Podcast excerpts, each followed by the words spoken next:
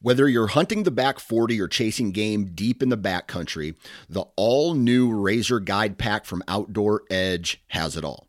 Coming in at only 12 ounces and in a premium wax canvas roll pack for compact storage and travel, the Razor Guide Pack is seven blades in total, including a 5 inch replaceable blade folding knife, a 3 inch replaceable blade caping knife, and the flip and zip saw for wood or bone. For more information, visit OutdoorEdge.com.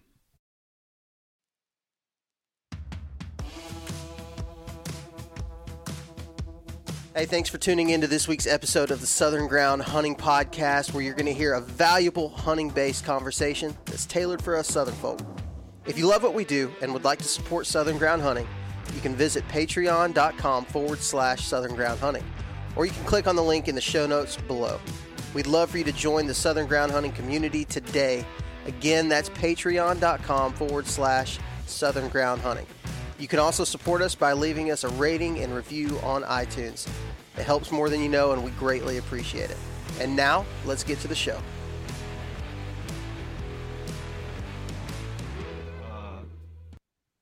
Uh, I'm a bottomless pit for history. I'm a history buff. I listen to audiobooks like all the time.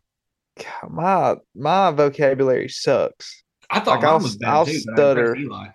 Yeah, Eli at uh when we were driving one day, um, he was like, "I like Walt. Man, he talks really good. He's got a huge vocabulary." it's like, yeah, he does. You know, Eli's Eli's from Winston County, Winston County, yeah. Winston County, Alabama. Ain't nobody talking with a whole lot of big words. You know what they talk? Nah. Barred owl. they that They boy, that, Bardo. that boy can flat out hoot, Listen, can y'all catch a lot of hell about family trees being straight. I'm telling you, his has got a Y somewhere behind him, and it's half human, half Barred owl. I'm telling you right now, that dude is straight out somewhere. I took a picture of him, Matt, and he was he like uh, they were doing this calling competition at the Patreon hunt, and Eli gets up there to do the he's he entered the competition or whatever. He's a good caller too, but he gets up there to do a hoot owl or owl hoot, and like most people when they do the owl hoot, they they just kind of keep their Mm-hmm. their face and they may they may do something with their jaw and they're like you know Yeah. but Eli, this boy's mouth, like his jaw comes out of socket and it like goes up to the side. And it's like, I don't know how he does it, but it looks like a Pumps shoulders freaking exorcist. yeah. Yeah, he starts moving like a blowed Like- up Tom. Yeah, he's manifesting something coming out of his mouth, moves over to the side of his head. And it's, I mean, and it sounds good too. It sounds amazing. It's, uh, I don't know. Hey, whatever. Oh, man, I took a picture of him. I, I turned up my shutter speed, my camera one day. I was like, yo, do that owl hoot. I'm going to show you. He's like, man, am- am I really that bad? Is it really that bad? Like, dude, your whole face shifts. you look like a, you look like an animorph. I tell you, I tell you what it looks like. You know how in the movies when somebody turns into a werewolf and their jaw like does that weird, like I swear to God, that's what he did. And he had a beak God. and his eyes got really big and he couldn't like move them. He just had to like move his whole body for a second. His Like, head turned. his head turned all the way around. Like, yeah. That was Freaking out. else. Ah, That's great. Well, guys, if y'all can't tell already, we have turkeys on our mind. And it's a Yeah. it's a very, very tough thing. Um running the the deer hunting podcast. The last two weeks we've done a done a series kind of with with David Miller jumping into postseason scouting stuff and it was great. We really appreciate David and what he he does for the podcast and the knowledge that he brings um for us. So we've got Parker McDonald here tonight that's that's ate up with turkeys, and we also got Walter Lee in here that's eat up with turkeys as well. So we're I'm I'm excited to see what kind of conversation we're even going to dive into tonight. So we we don't have a set topic really to talk about, and sometimes those those are the most fun conversations. Sometimes, Yeah. um, so we're not trying to push an agenda on anybody. Um, we're just here to talk some deer hunting while we think about turkeys. trying to, me and Walt just had a whole political discussion. Like The before, last two hours. before we got on this on the on the line here. So I do not talk politics. I do not talk politics on podcast. Yeah. Whoa.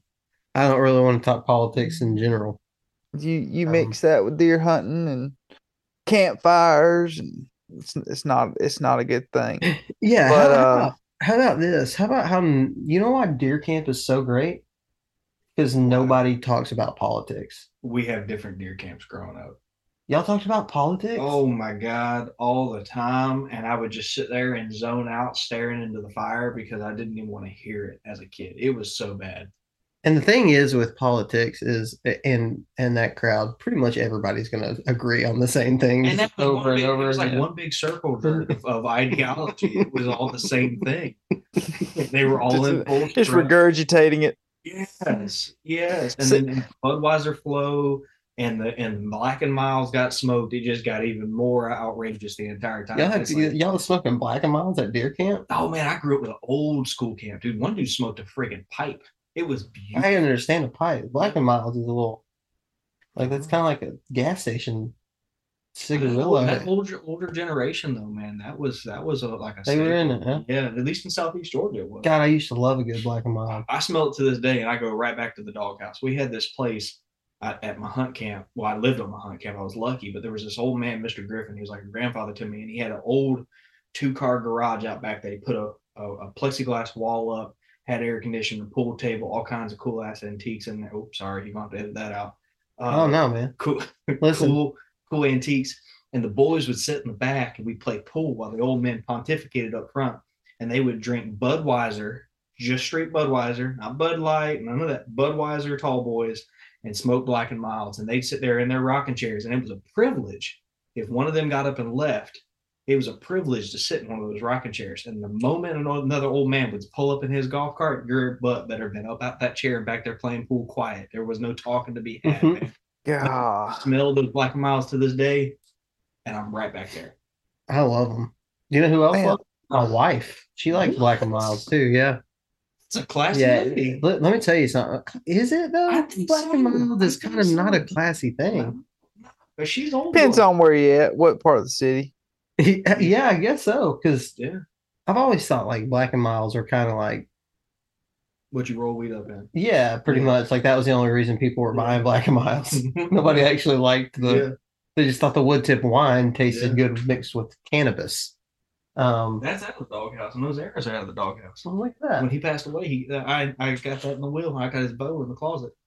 Is there, I wonder if there's a good black and mild in there. Probably. God, What what what is that? Is it a sheath full of full arrows? Yeah. no, quiver, uh, leather as the bow hunters, bow hunters would call it a quiver. These are all cedar arrows. That, That thing's huge. These are cedar arrows that he he glued the tips on Yeah, and pretty- painted them by hand. It looks sharp. Is it sharp? I don't know. Touch it. No, it's not. I mean, it- Yeah. You're gonna see that on the end of Parker's bow this year. That's his new broadhead right there. it's a uh, it's a gr- it's a bear. I'm an idiot. I had FOC baby, Five. No, there's no FOC to this era. Um, made out of a I had Coke can. five unopened boxes of these from the 80s that I threw away. and Didn't think they were valuable. They're the old school. But you can get that thing sharper than a friggin' razor. It's old school steel. Heck yeah, That's Yeah. cool. That was I- awesome. I know we're jumping in on the deer camp thing. My my childhood in deer camp was totally different. We weren't like a part of a club that like camped out, did fires, cooked out. Me and my dad kind of just like stayed to ourselves, and I, that's that's kind of how I still hunt to this day. You know, I guess within the last three years, I've really kind of branched out hunting with people, but like I hear people say deer camp, and I get I get jealous because like I would have I would have liked to experience that, you know, but then you also hear a bunch of stuff about people having to be quiet and talking talking about hiding their spots. So it was totally totally different for me, you know, from what from what y'all are experiencing. I know what Walt's about to say, and he's about to get over, get on here, and he's about to start plugging away on his his own little Patreon that he's got going on. Mm-hmm. he's about. I look. We locked eyes, and he's like, "I'm about to say it." I knew he I s- was. Go ahead, I Walt. You you. are correct because you're correct. So here's the deal. If you're like Matt and you think, boy, this sure applies to me, what you should do is pause this podcast, swipe over to the Chasing Tales Outdoors podcast and join our Patreon because we have a Hey, we have a Patreon too. But we don't have a Discord group. Yeah. yeah. And how many channels? Do you We don't have a Discord group. know how many channels in Polo? Do you On have? Polo, just one. Man, there you go. Yeah. But in, in all seriousness, We're we supposed- wait, time out. over there. Since you did that, I just remembered. I just remembered a little wager that we had going on. Which one? Uh, yes. We had a wager that was. Are you going to bring that back after you waive that debt? Did I waive it? You did. When did I waive that? right, right after the season ended. And I called it Adam. I called Adam and I said, if if I win this wager, he's gonna act like it wasn't a real wager. And if I lose, it- I you're said it gonna on the waive it. Hold on. Before we go any further, explain explain the wager to everybody. Go ahead, Parker. So As you remember it. Walter decided, I don't know where he decided it at, that he wanted to make a bet that he's going to kill a bigger buck than me this year. Wait till Matt sees a deer I was chasing. Okay, well, well, you know that. I mean, Did he see if I showed if I ground? showed you every trail camera I, of the deer I had, I mean, that'd get you going too. Yes. um. Not in Florida, Halls. So so I, Walter hey, I got some Florida deer. and I said, "Listen, if you want to do that, you can." like, we- and not just because I've just killed a whole bunch of big deer, but You gonna tell him the backstory or not? You gonna make me do it? I don't remember what the backstory, was. Backstory was you were in a slump because your season had taken a turn and you were you were poor mouthing everything. And so I texted Babe, which is Adam in my phone because his wife calls him Babe. And I said Pretty normal thing for a wife to call their husband. I don't usually call my friends by the name that their wife. my wife calls them. me Walt. So um don't I call said, me. I said to Adam, I said, I'm gonna challenge him to a wager so that he'll get out more. And I challenged you then so that you would you wouldn't like This is on the air, so I'm That's gonna fine. I'm gonna ask. So ask this so this wager was for motivation for Parker. absolutely You were just being a good friend to motivate Parker. this was this was charitable contributions to the Southern Ground family. Yeah. So here's, the, here's what the what's the the bet was, I guess, or the Yep. this is what we had to win. What you had at stake. Well, the, yeah, here's where here were the stakes. That's that's a good way to say it. Um, whoever wins, the other has to put an ad for their podcast on their podcast. And did I? I never even questioned whether or not this was a real thing. So I don't know why you think that I would have, because I said it on a podcast. We would have gladly had you bu- had you killed a bigger deer. We'd have gladly put an ad on this podcast for the Chasing Tales podcast, which we actually kind of already do because we talk about you a know. lot. I know. I hear about that all the time. we talk about you a lot. Um, if Drew's on here, we're really going to talk about you a lot. Oh, that boy, a talk woman. He loves to he loves to get at Walt.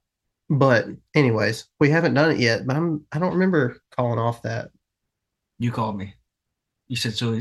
I said I killed that little six point, and you called me. You said how big is he? And I said he's tiny. And he and he goes, so. And I never forget it. He went. So is your season over? And I said, yeah, I think it's officially over. He goes. He goes.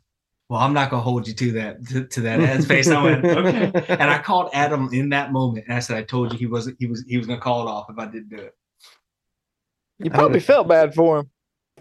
Yeah, I mean, it's kind of like when your when your little boy decides he wants to fight you, and you know he doesn't have a chance. Listen, listen. This, this, this this daddy who did who knew I didn't have a chance. I was getting on some really big deer, and I was getting really close. And every time I'd call him, he'd go, "Did you get the big one?" And I'd be like, "No," and he'd go, Sigh of relief. Hey, those were some big deer that you just sent me. Like that, you know, people don't think that's, you know, where you're hunting. So talking You know, about talking about deer camp too, you know, um, I, I'm the same as you, Matt. Mine and your deer camp experiences were probably pretty similar. Dad had a few friends that we would hunt with from time to time. Um, one guy in particular, his name's Dale Washburn. Um, just the bit he was a roustabout guy. Um, I don't know why I'm talking about him like he's dead. He's alive. he's, he's he's not dead. The late Uh, great. But we, uh, you know, I grew up West Texas. And he's a roustabout guy, and he was just the funniest, not on purpose, like oil filled, kind of rough around the edges, dude. Mhm. You know, But God, he was so funny and so much fun to have at deer camp. He's kind of like more of an uncle, really, because him and my dad were so tight. So he would he he would hunt with us too when we were out there. But for the most part, like we didn't really, uh, you know, Dad's not a drinker, so most deer camps are people sitting around drinking beer. He don't really care if people drink beer Mhm. around him or anything like that. But we don't we never really did that scene. Mm-hmm. Um, uh, I'm talking about my dad like he's dead too. it's not. He's alive. yeah, I'm trying to stay boy. yeah, dad, that's not dead either. The, the heart of an angel song just started playing.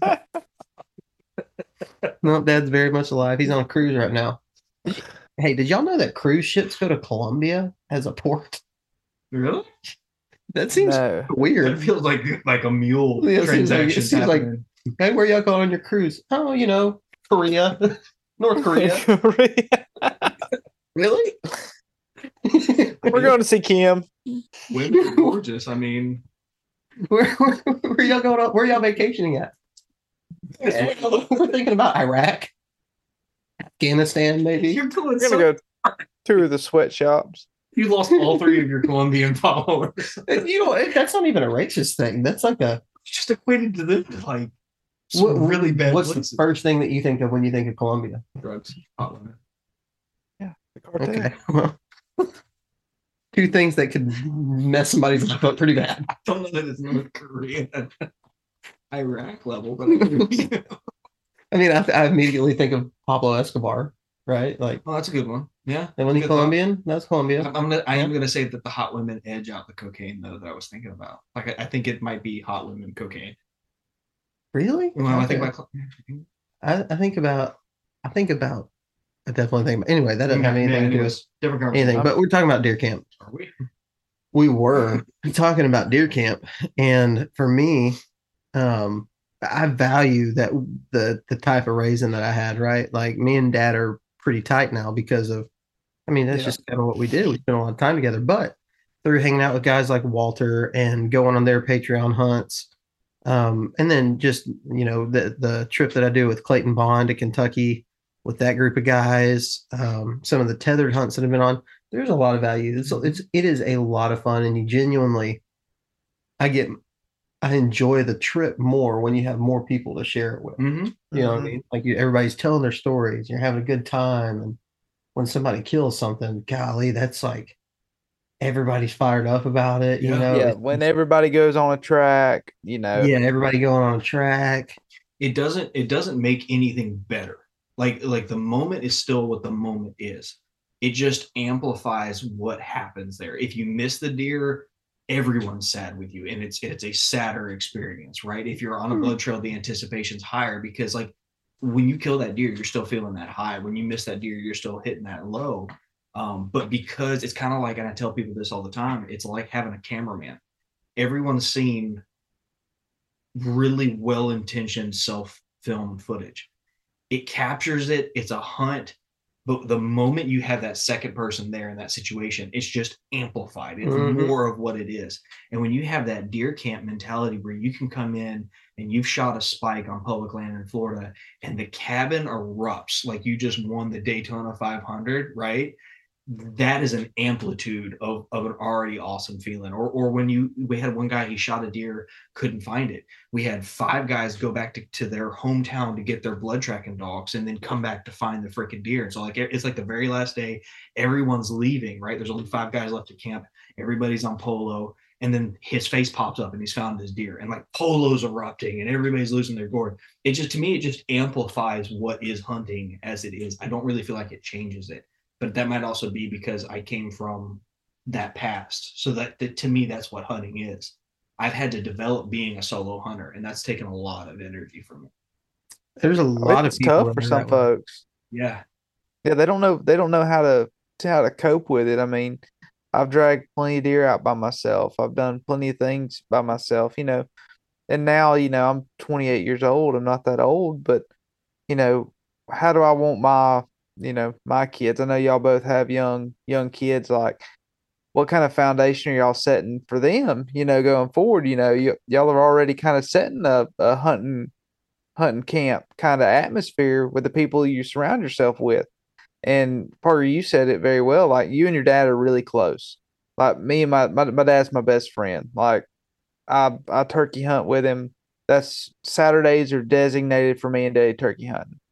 You know, and then during deer season, Saturdays are me and Daddy unless I go somewhere else.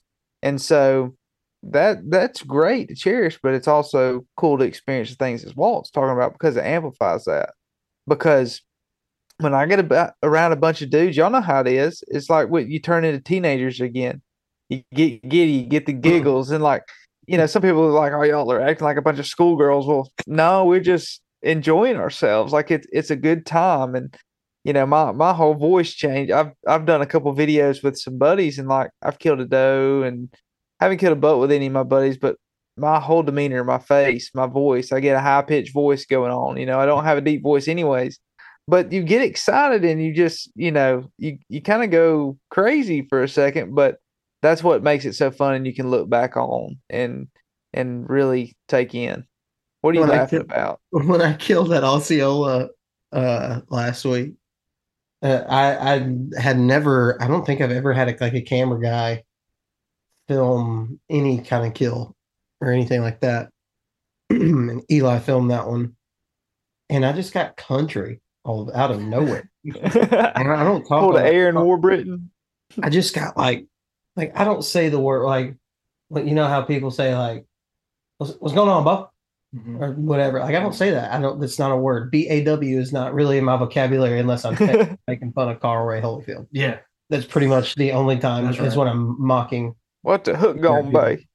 Yeah, when I'm mocking ignorant, ignorant people. Uh, but when I shot that bird, Doesn't Ben Odie say that? uh, I don't. I don't think so. No? Okay, good. It's different. I mean, I, I know good people. Like I know good Yeah. guys who say that. Okay. I'm saying I only say that when you're mocking. Or- apparently when I shoot turkeys now. yeah. because when I shot this turkey, I just immediately got country, and I'm like, who, who is this fellow? What what word did I just use? And it just flowed out of my mouth so nicely. Turkeys bring it out you, man. It Next thing does. you know, you're telling a 40 year old man to get it, boy. I mean, it just, it, it just, it flies off the tongue. It brings out who you are. I think that's really what matters. That's I think that's really the lesson here, Parker. Is I think you bury your country really hard. You have this false persona that you bury, but deep down, you're about as Texan and Alabama as it comes. You see that? Yeah. When you're eating potted meat just for fun, yeah. Listen, dude, I I'm not like a potted meat guy. I don't love spam. Like I don't get that. I have found if you I if you get- found God's gift to fake meats. I don't know if it's even fake. It's just kind of Canned barbecue. dude. Canned barbecue is canned pulled pork. You know that's not pork. It's a it puts pork parts probably in, pork pork. like bologna. No, if it- do you get It's what is spam? bologna before it's blended together and like compressed. That's what Do I you get covered in get barbecue pot- sauce. get potted meat and put it on a cool ranch or a nacho cheese Dorito. That's good. Potted meat. Potted meat, yeah. You seem like you being a sausage guy. You like those? Oh, I like Vince. Yeah, yeah. Like put, beanie put it on a cracker. I love beanie weenie. No, I ain't touching a beanie weenie, but I will eat a case of Vienna sausages. I don't And like if you yeah, beanie pronounce it. Vienna, get the hell off this feed. Just go ahead. Vienna, Vi- It is not Vienna. It is a Vienna sausage. I've uh, Vienna. most guys in Alabama say Vienna. Vienna. Yeah, Vienna sausage. God, At least most guys that I know. Hey, here, here's here's a thing I, I listened to. You know, y'all were talking about random stuff being pulled out my butt at the beginning of this podcast. Linguists, right? People who studied language. In this country, Southern folks are mocked for their accent. The funny thing is, if you study the history of language, we are retaining our European roots with the way that we talk. It's everyone else that should be mocked because they're plebeians because they've forgotten who they are. so there it is. So maybe it's the Hey, Neanderthals. So we still belong. to- quote. I think we're still royalty. is I'm Why am I paying taxes? That's a great point. Great conversation. I think we talked about that earlier. We ain't gonna bring on the airwaves.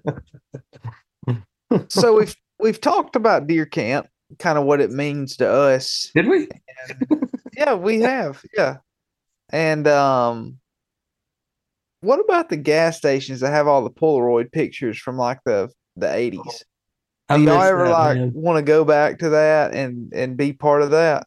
I'll tell you, I'll tell you one I'd like to even get back further. I remember you run into somebody that hunts and their eyes light up, your eyes light up. They go back to their truck and they pull out a photo album out of their center console full of them photos, 4 by Mhm. sixes that they got at the 24 hour turnaround place. Y'all remember that? I remember when 24 hour turnaround was a marketing pitch because it normally took longer. But you'd have it he'd be like, Oh, I think that's Jansen's boy. And he flips it out and on the back of it, it's got the story. I mean, you'd be sitting there for like six hours, sweltering summer heat, just talking to this dude. Oh, and look at this one. You can't tell in the photo, but he's got a split brow back there in the back. And he flips it over goes, Oh, yeah, we found this like three days later. And he put it back in the thing. And I remember that. Like, I remember sitting there and connecting. And the moment you were talking to another outdoorsman, he had a stack of photos in the center console. And and nowadays what people are looking at when they do that yeah obviously they have they have a freaking eight thousand dollar camera they're taking their pictures with and you can obviously see the split brow tines like every photo you, Mhm. s- you see is Mhm. really well Yeah. made you know See the Uh, eyes on the War fly. Oh yeah i think i think If that, they wore camo. that's one of my favorite things to do Mhm. right now is uh just mismatch the flip out of stuff Yeah. it almost makes me feel better when i don't have any matching camo on It's funny how that cycle went about. It I, remember- is. I grew up with mismatching camo because I couldn't afford it. I remember uh, wearing Army surplus BDUs that I get from the Goodwill. You did you ever have to do that? They were they, they were dou- double stitched cotton fabric so that if they ever I know tore what you're talking about. Yeah, I know what yeah, you're talking about. that's what I grew up. Yeah, up. I w- I would say I did that, but I get to turkey hunt private land in Alabama, so that means I'm privileged. And Yeah, we're um, peasants, He's bro. the real world. So Yeah, we're peasants over here. We gotta wait. That's why I had to drive to No. Florida. no, that was a, that was a huge thing. That's like what you said. I think we look at people different now if they have magic camo. It's kind of like, what are you doing? Isn't it funny? Yeah, it's, just, it's totally changed. I don't care that as much. I mean, And that was short lived. That was really short lived. Like now people are like, I just want to wear solids. Uh, the the like solids thing is solids. kind of a big deal, and I do. I, I'm with you. I'm with all those people. Yeah. And I also remember when I felt like such a BA for having matching camo for the first time. I was like, shoot, man. When I take these trophy pictures, Mhm. yeah, they're Mm. gonna be I know. fire. They're gonna go I'll off. look like I know what I'm doing here. no one will never know. I hit the steer with the sound like a bunch of bunch of women matching clothes. yeah. My, n- did my now it's- boots go with this top? That's right. Like, no. Y'all ever been in a deer camp where guys are like, man, what do you think about this? Like, do you think these pants look good with this shirt? Hmm. Y'all ever seen that? I I've have. been that guy. Deer camps are probably the worst because because still guys are trying to flex. You know, people are talking mm-hmm. about their outfits and it's it's real similar to probably like a women's get together. Yeah. Look Yeah. what I'm clearance last This is year. this is a real Louis, not a fake one. No, I I got like when we went to Kentucky this year, I like did a big order of some clothes, and I was like really excited to wear them. And I think I wore the same same pants like four days in a row, just cause like I, I felt cool walking through the woods, and I'm like I was floating or something. It's just it's just weird. Like I don't I don't get it. Same with boots. I got a pair of those are like on. not the you got the crisp crisp right or crispies Crispy- whatever they're called. yeah, the crispy Thors. I want to I want to get a pair of that, but like you know the on cloud tennis shoes. uh-huh. I've got on cloud boots. Like I'm I could I can run fast through the woods. Like oh that was Ain't got a that money, bro. my wife got me that Oh. for my birthday. I'm gonna So- man. Can I can I spitfire for a second? At the risk of- Spitfire. oh, the Okay. risk of Are you gonna- Are you gonna push your Marco Polo group again? No. Uh, Okay. No. But has it officially become douchey to wear new designs of camo? Like if you're not wearing mossy oak or Realtree, it's kind of uncool now. Suddenly, like I remember, you know, when I was in college, I was like, one day I'm gonna be able to afford fill in the blank camo because I'm not gonna try and put anybody on blast. And now I'm like, I can't wait to get that stuff off faster, man. Like I'm like, I want to blend in. I want to look like every Joe Blow out there, bottom land, make me look like a stump, man. Like I don't. It's true. I mean, here's the thing that you get when you when you buy things like First Lite, Sitka, things like that. Like the whatever you would want to call them, top tier type stuff. Kuiu is probably in there. Yeah, definitely. That you get this functionality that's actually pretty legit with all three of those companies. Yep. You you've got really good functionality. Like I've never owned a piece of Sitka gear. Adam has. And Adam has told me he's like, dude, it's just it's just the best. Like it's really good. like it's the the uh which one was it that he was telling me the fanatic maybe Oh, fanatic. that he, that he wears literally every time he hunts like how everything is designed with Mm-hmm. intentionality you know um but when you see the guys that are like killers and that doesn't mean that not a lot of i know killers who wear nice camo too Yep, so absolutely. that that that absolutely exists but it just kind of seems like maybe that's not their top priority I tell you, I tell you what I think. I see a dude walking in and Sitka. I think that dude just got out of a box line off of a manicured field behind a Right. fence that no one else could, not even Carl Ray could jump over. Right? Like that's just like that. are we open? can we blast him now like is that a thing I mean, it's public record. Yeah.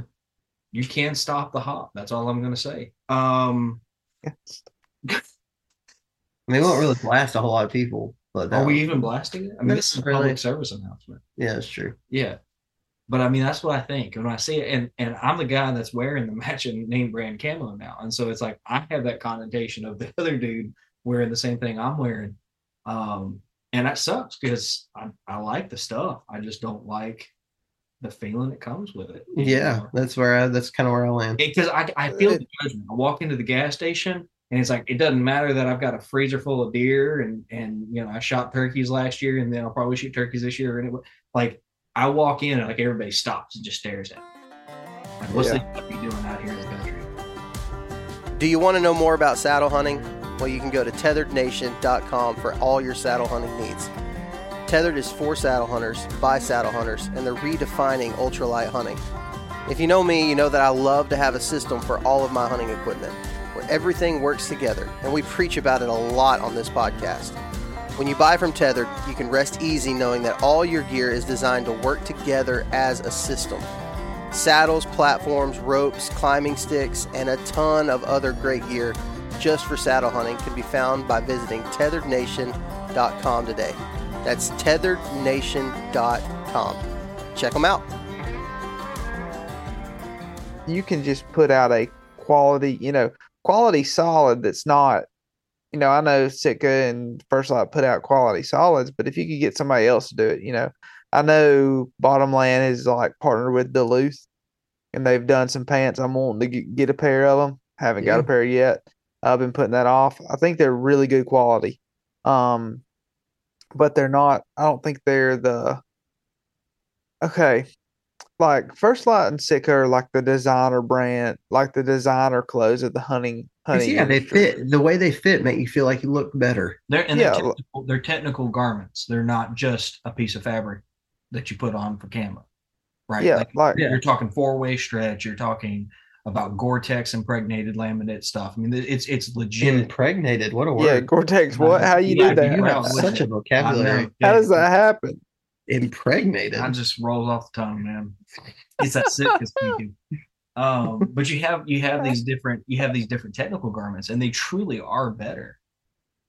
Today we were got- outside and Walt said we were looking at a cardinal and his wife was like, Look at that cardinal. He said, Oh, that's not a cardinal, it's a redbird. You know what? You're right. It's a juvenile cardinal. like a juvenile?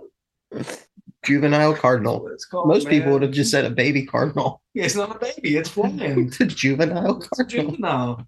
Anyways, Uh, to to enforce this uh the clothing deal real quick.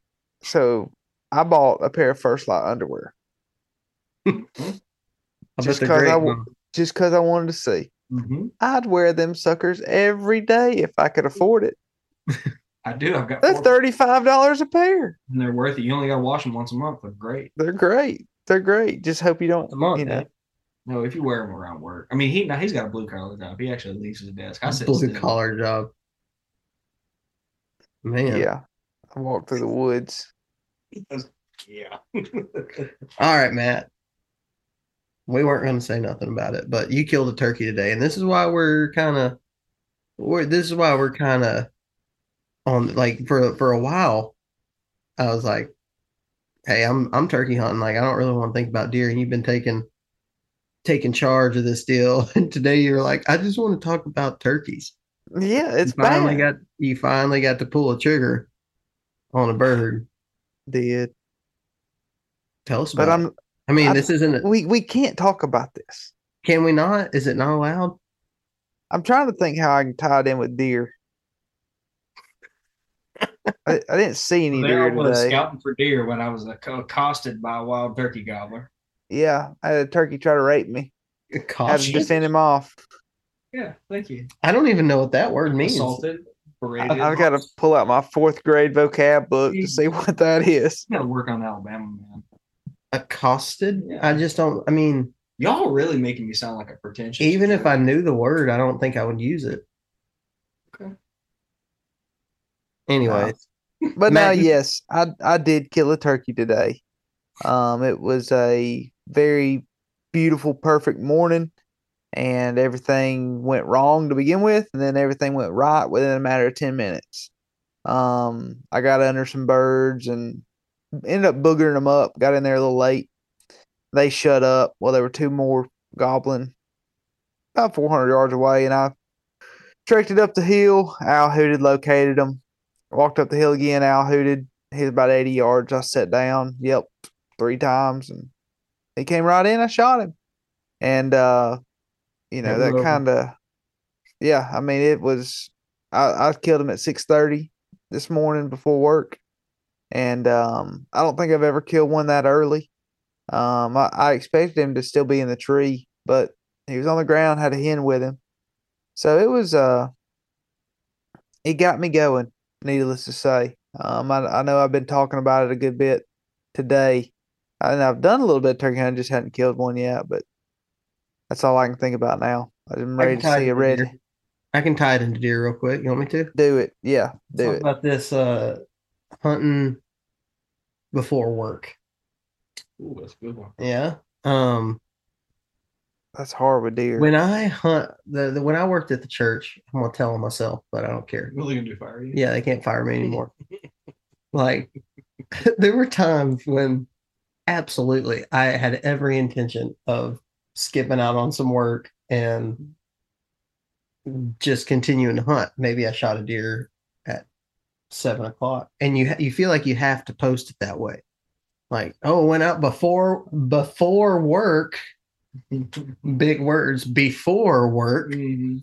and kill it because you, you just can't hold it. You Mm-hmm. can't take it until the weekend because I think it goes through everybody's mind like I can just wait till the weekend and post a picture of it, but most people can't. That's tough. Yep. I've told myself I'd do it, but can't. It's um it's a real thing. Like, and I know there's a lot of guys out there doing it going before work. There's a lot, a lot of very sick individuals who kill deer too. What do you mean? They've called in sick. Oh, I got Oh, you.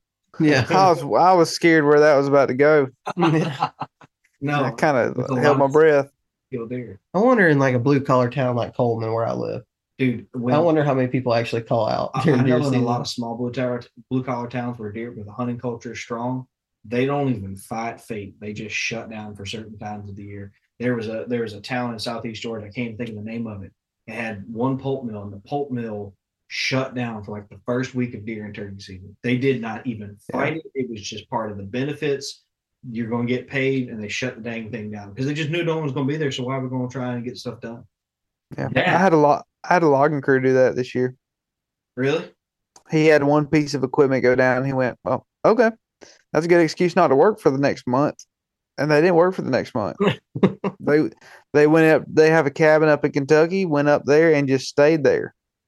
Um, and it was, you know, that's fine. Whatever. I need you to work, but if you can somehow survive and not work, more power to you. I'd probably do it too. Mean, he's doing all right. He's got a cabin in Kentucky. Yeah, they rent it out. Oh, they rent it. I thought you meant Yeah, they rent it out.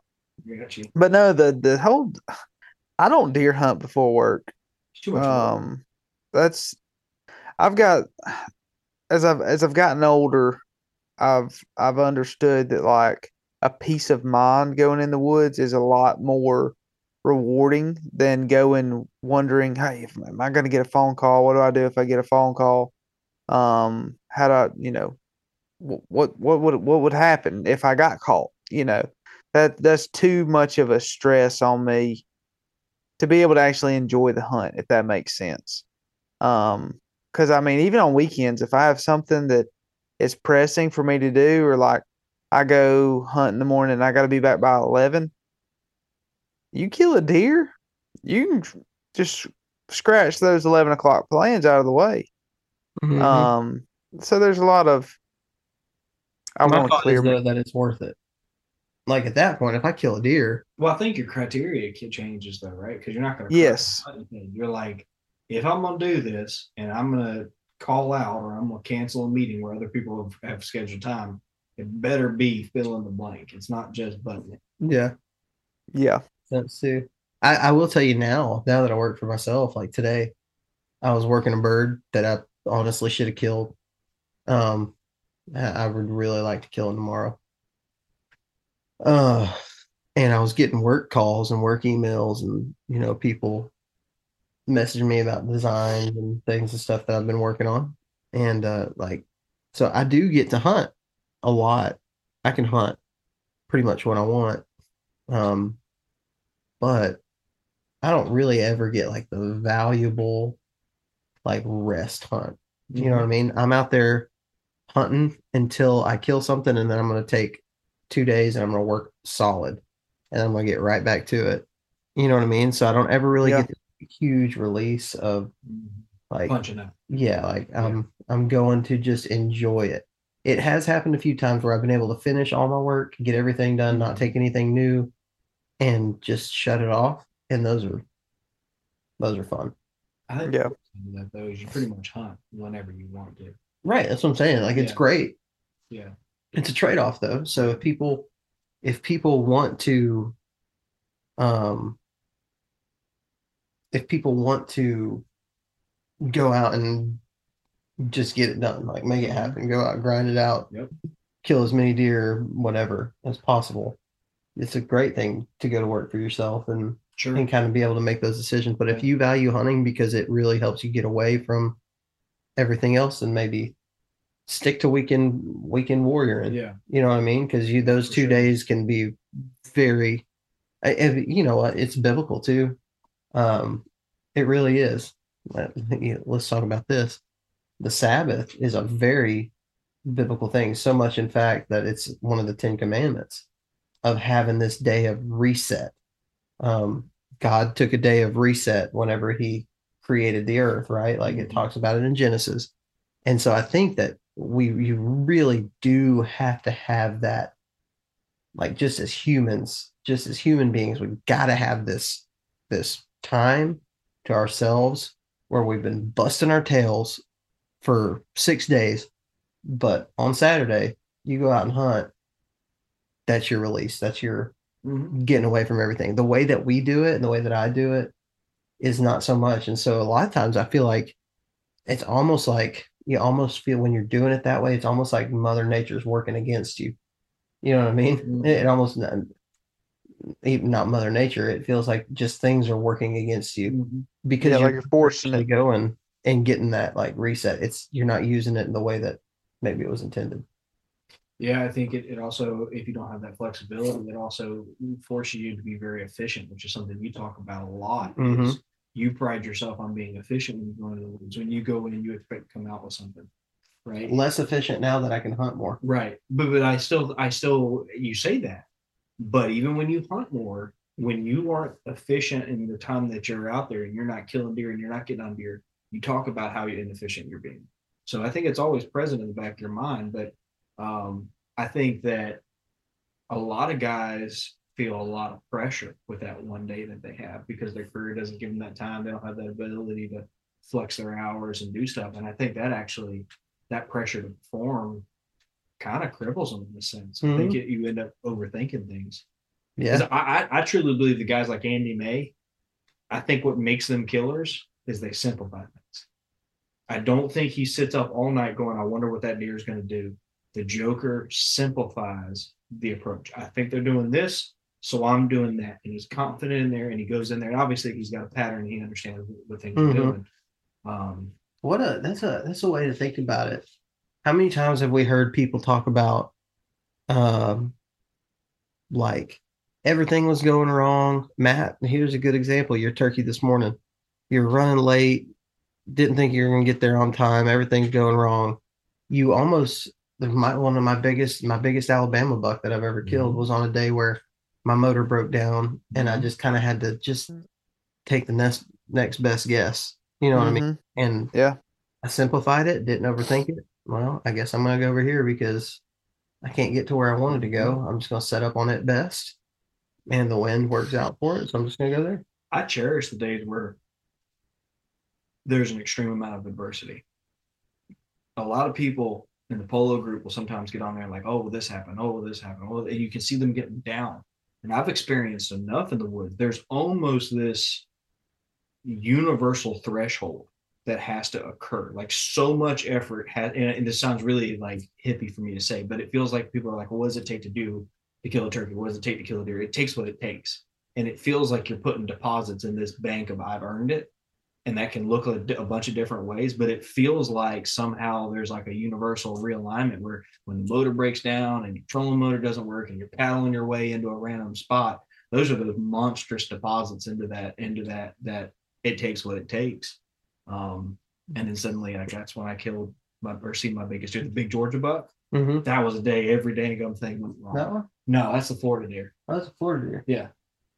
A hot day. Yeah, and that was a day that everything went wrong. Now that you say that, the wind was wrong. The cold front didn't come through. It was 69 degrees to start the morning in, in November. It was supposed to be 47. The wind shifted while I was in the stand and actually blew out into the field that I was watching, the cutover that I was watching, and it was blowing in his face. And the only reason why I killed that deer was because a doe came running out of the bottom that he was chasing. I grunted, and before the wind picked up and, and, and really hit him in the face, he skirted the edge of the field and came in at 10 yards and I shot him and he fell 30 yards from him.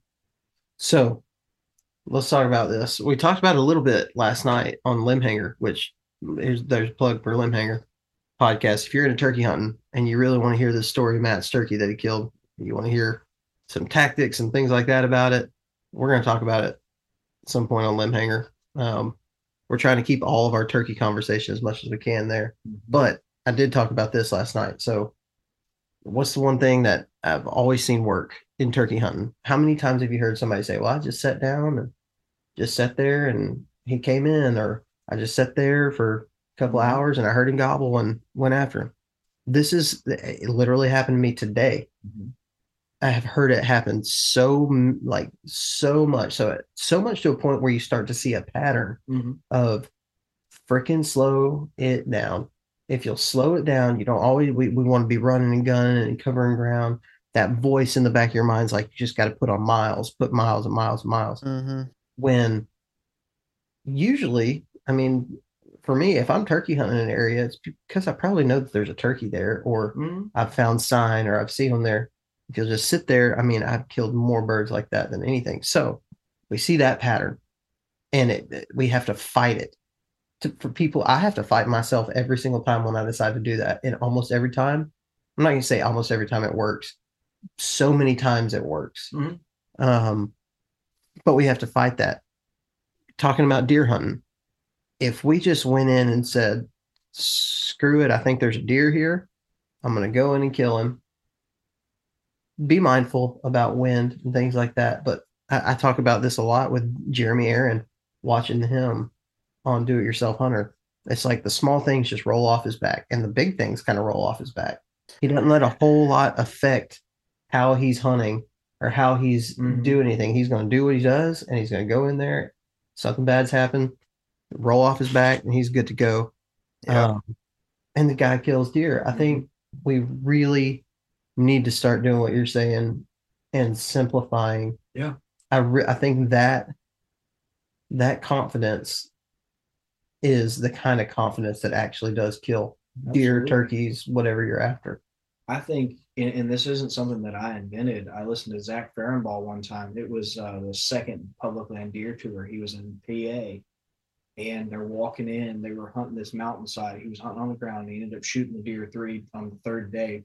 He was honing in on this area, and the wind was wrong, and this was that, and all he had all these different things. And he looked at the camera and he go and he says, "A lot of people overthink hunting, and they overthink."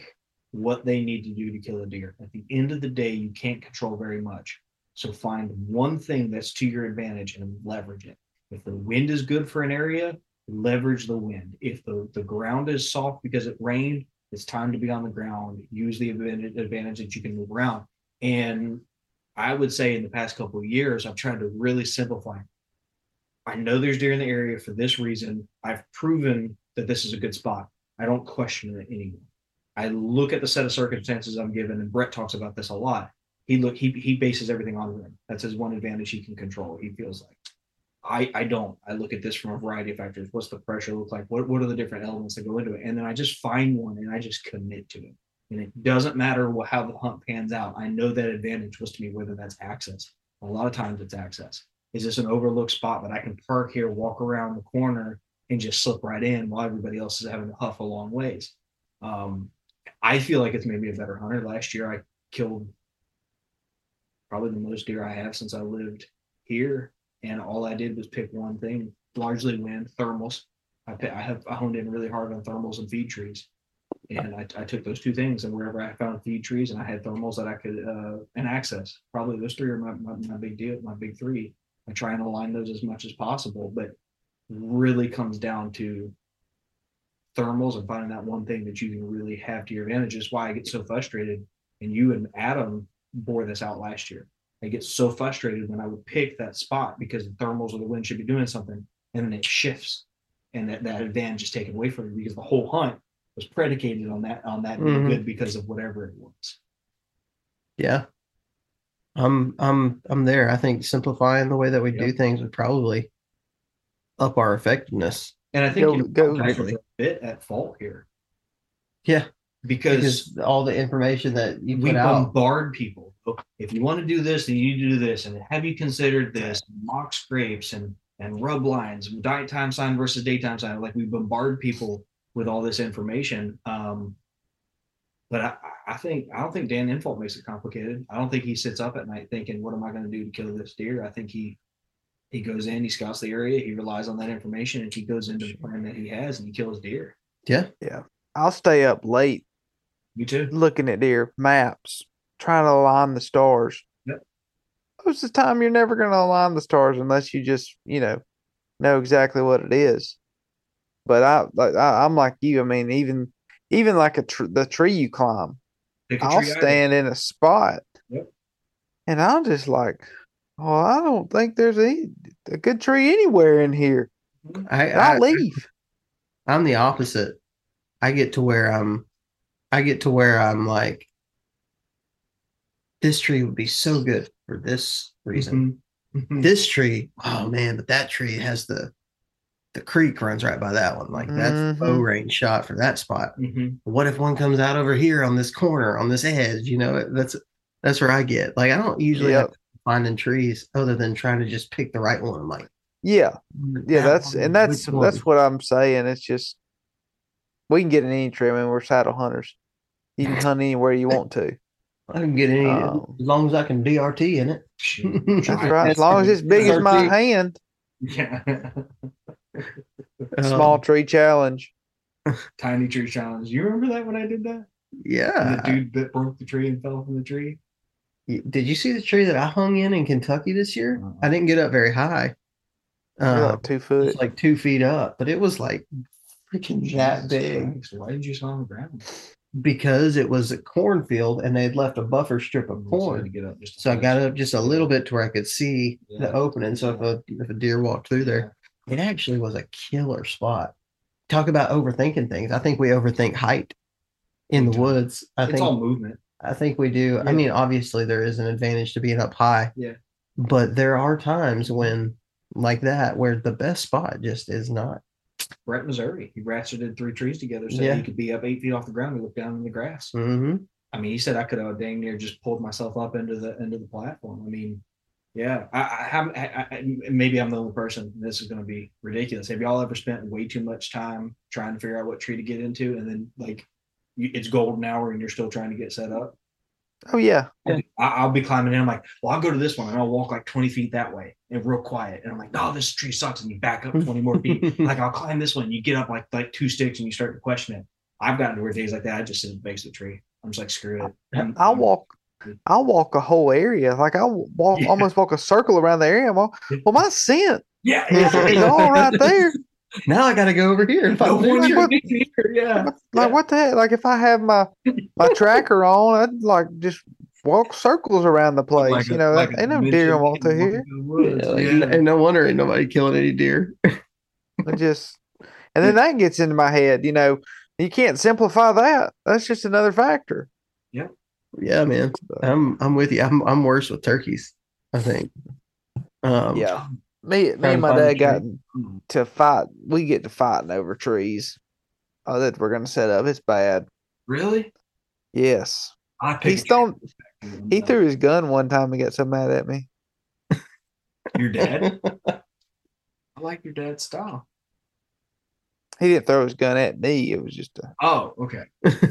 I don't know. Frust- One time I told my- report that. I told I told my dad this walnut tree is what we're gonna. Next thing I knew, I had a Mossberg 500 stock in the back just of my hit me across the face. yeah, I'm not, I'm very decisive when it comes to turkey. To the point where I probably should slow down. That bird Sunday that I told you, I looked up and I was like, "Ooh, there's my shooting lane. That's how I'm gonna catch that bird." And I should have sat my butt down and I go 20 yards and I plop down. I, I did the the inflexible, uh, getting almost getting too old flop. Uh-huh. you put the seat underneath your butt and you just kind of fall back into the tree. Yeah. Because you just sat down.